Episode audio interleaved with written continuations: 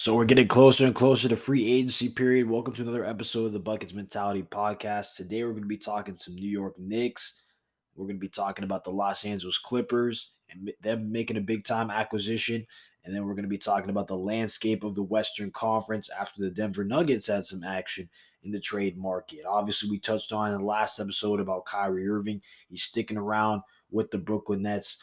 We shall see what else is coming in terms of free agency period. We'll start out by talking about the Knicks and Jalen Brunson is rumored to be headed to the New York Knicks. They're saying a four-year, $110 million contract and a lot of outrage from Knicks fans, from just the NBA community as a whole, wanting to slander and jump on the New York Knicks. And I get it. Every year they strike out on the big time free agents. They end up having to pay some lower level guys. Last year was Evan Fournier.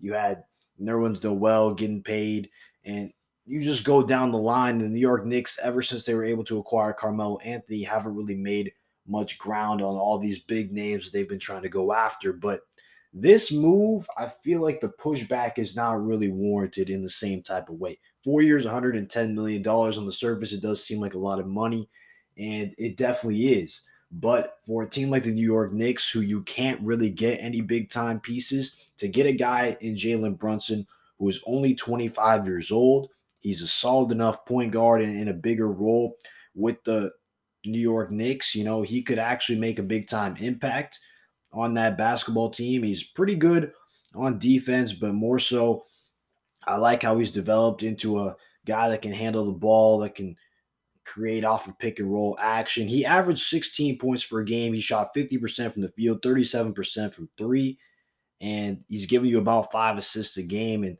by the time his contract is up, he'll only be like 29 years old. So it's not like you're paying some wash guy that's over the hill. I know it's not like one of those higher level star players, but he's still a very, very solid player.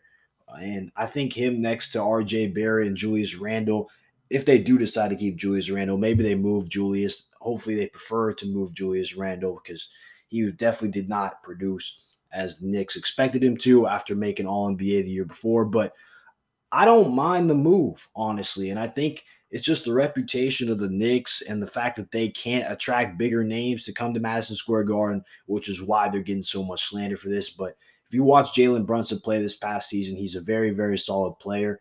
And I don't think it's going to be that terrible of a contract. I do think it's going to be a reality check for him not playing next to Luka Doncic. I do think Luka Doncic did impact him in a positive way. I think he actually played better next to Luka Doncic. A lot of people say, oh, Luka Doncic is ball dominant. And if Brunson has the ball more, nah, I feel like if anything, Brunson is better used as more of a secondary type of ball handler, having a guy that can be a primary ball handler that can make decisions. And maybe RJ Barrett will have a lot of opportunities to handle the ball as well with the New York Knicks. But all I'm gonna say is it's gonna be a reality check not playing with one of the best playmakers and overall offensive weapons in the game. But I don't necessarily mind it. I'm I'm more so like on the fence about it, like somewhere in the middle. You know, I don't think it's terrible, but it's not like some great move. It's like, oh, the New York Knicks made a big time splash. No, it's cool.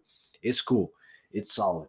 Um, so yeah, those are my thoughts on that. If it does happen, again, it's not finalized. He maybe could still come back to the Mavericks. They're building something pretty nice, uh, adding Christian Wood in their own right, but it's looking like Brunson's headed to the New York Knicks. And in order to clear even more cap space for Brunson, they ended up trading Alec Burks and Nerlens Noel to the Detroit Pistons. So that's interesting. They're really just making sure they got all that money to throw to Jalen Brunson, which is kind of why they're getting a lot of flack. But, anyways, moving on, talking about the Los Angeles Clippers, they were able to acquire another point guard. And for me, I've been wanting the Clippers to get a guy that can make plays and that could kind of set the table for Kawhi Leonard and Paul George. And they did exactly that with the acquisition of John Wall. And John Wall still making like $40 million from his buyout with the Houston Rockets. So it's going to be a very cheap contract that the Clippers get him on. And they didn't have to trade any assets to acquire him. So very, very good fit. I do think John Wall is a guy that is not obviously the same player that he once was at his peak in his prime, but he was still a very, very solid player to even good player, I would say, with the Houston Rockets. Obviously, when he was with Houston, they were not in any mode of contention. I mean, they had James Harden, you know, for a little bit before they shipped him off. But other than that, I mean, he's a guy that can still get downhill. He can still put pressure on the rim. He can still make plays for others. I don't know about his defense. I mean, he has athleticism and he can make some plays on the defensive end when needed.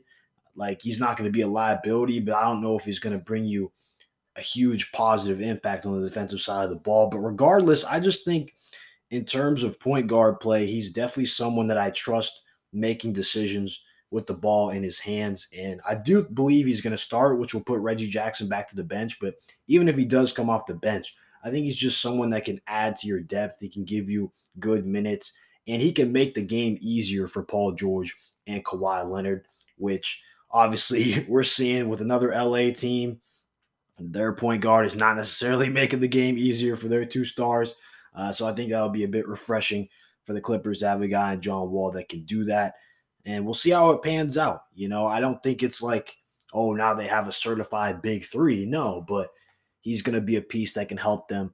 And now you're you're seeing all these jokes about them being a hospital team because John Wall was coming off injury. You have Kawhi Leonard coming off of a serious injury. You had Paul George coming off the injury, which caused him to miss the second play-in game. So that's going to be the big key with the Los Angeles Clippers. It's going to be health, and it's going to be are these guys still, as I once coined, the paper clips, you know, in the bubble where it just seems like on paper they were a lot better than what they were in actuality. And it wasn't even just a bubble. Okay. People have amnesia about that. Even during the regular season, it was like you can't get Kawhi Leonard and Paul George on the court at the same time. And then when they were on the court at the same time, they were good, but like they still left a lot to be desired.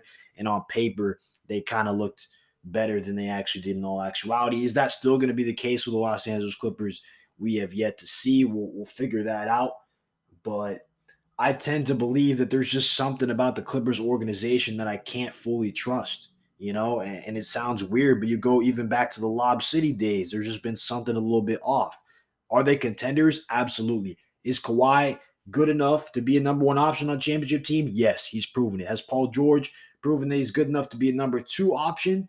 I mean, sometimes he's been a little shaky. You know, we saw the pandemic P type stuff. But yes, I do believe Paul George is good enough to be a number two option for a championship team. And they have clearly the depth. They just got Zubac back on a three year deal.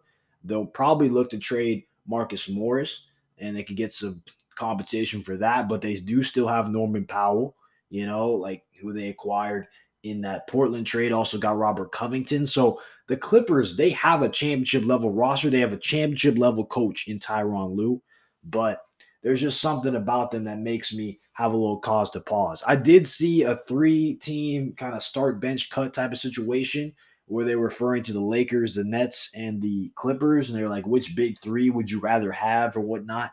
And I kind of took this question in two ways. Like, on one hand, if we're looking at purely the trio, I mean, you got to look at the Brooklyn Nets having Ben Simmons as at number three, and he's probably a better number three than anyone that the Clippers or the Lakers bring to the table. In terms of the number two option, you look at Kyrie Irving, you look at Anthony Davis, you look at Paul George, and I'd say that Anthony Davis, when he's healthy and whole, I think he is the best second option out of those three. Although it is very close, I feel like that one's the one that's most up for grabs.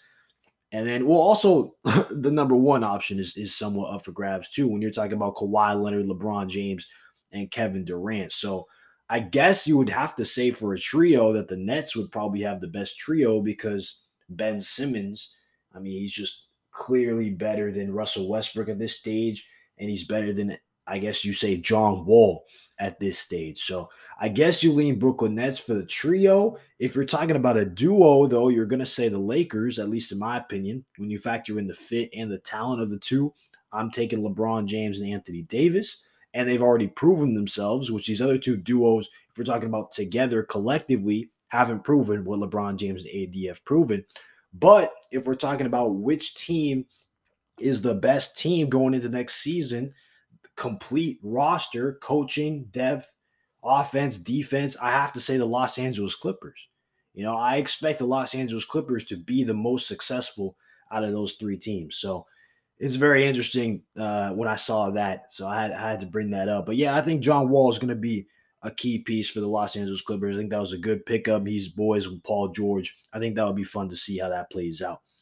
In terms of another question I saw posed, uh, I believe it was they asked Draymond this. This has been a topic on like first take and stuff.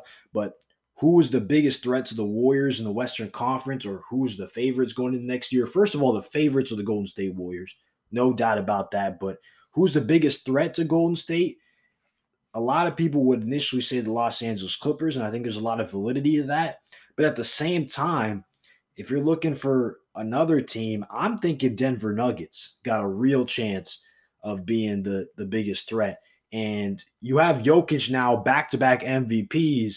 If he gets Jamal Murray and Michael Porter Jr. back, that's what everyone's been saying. Oh, they're about to do some damage.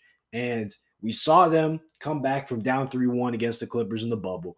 We saw them make it to the Western Conference Finals when they were last healthy. We saw how crazy Jamal Murray was going. And I'm of the belief that Jamal Murray is a bucket getter. He can be a number two guy on a championship contender and, and potentially a championship team if he takes that next step. So I believe, or at least a number three guy, because I think between Michael Porter Jr. and Jamal Murray, one of those two guys is good enough or can get to the point where they're good enough to be the number two on a championship team. And you have all those three clicking on all cylinders.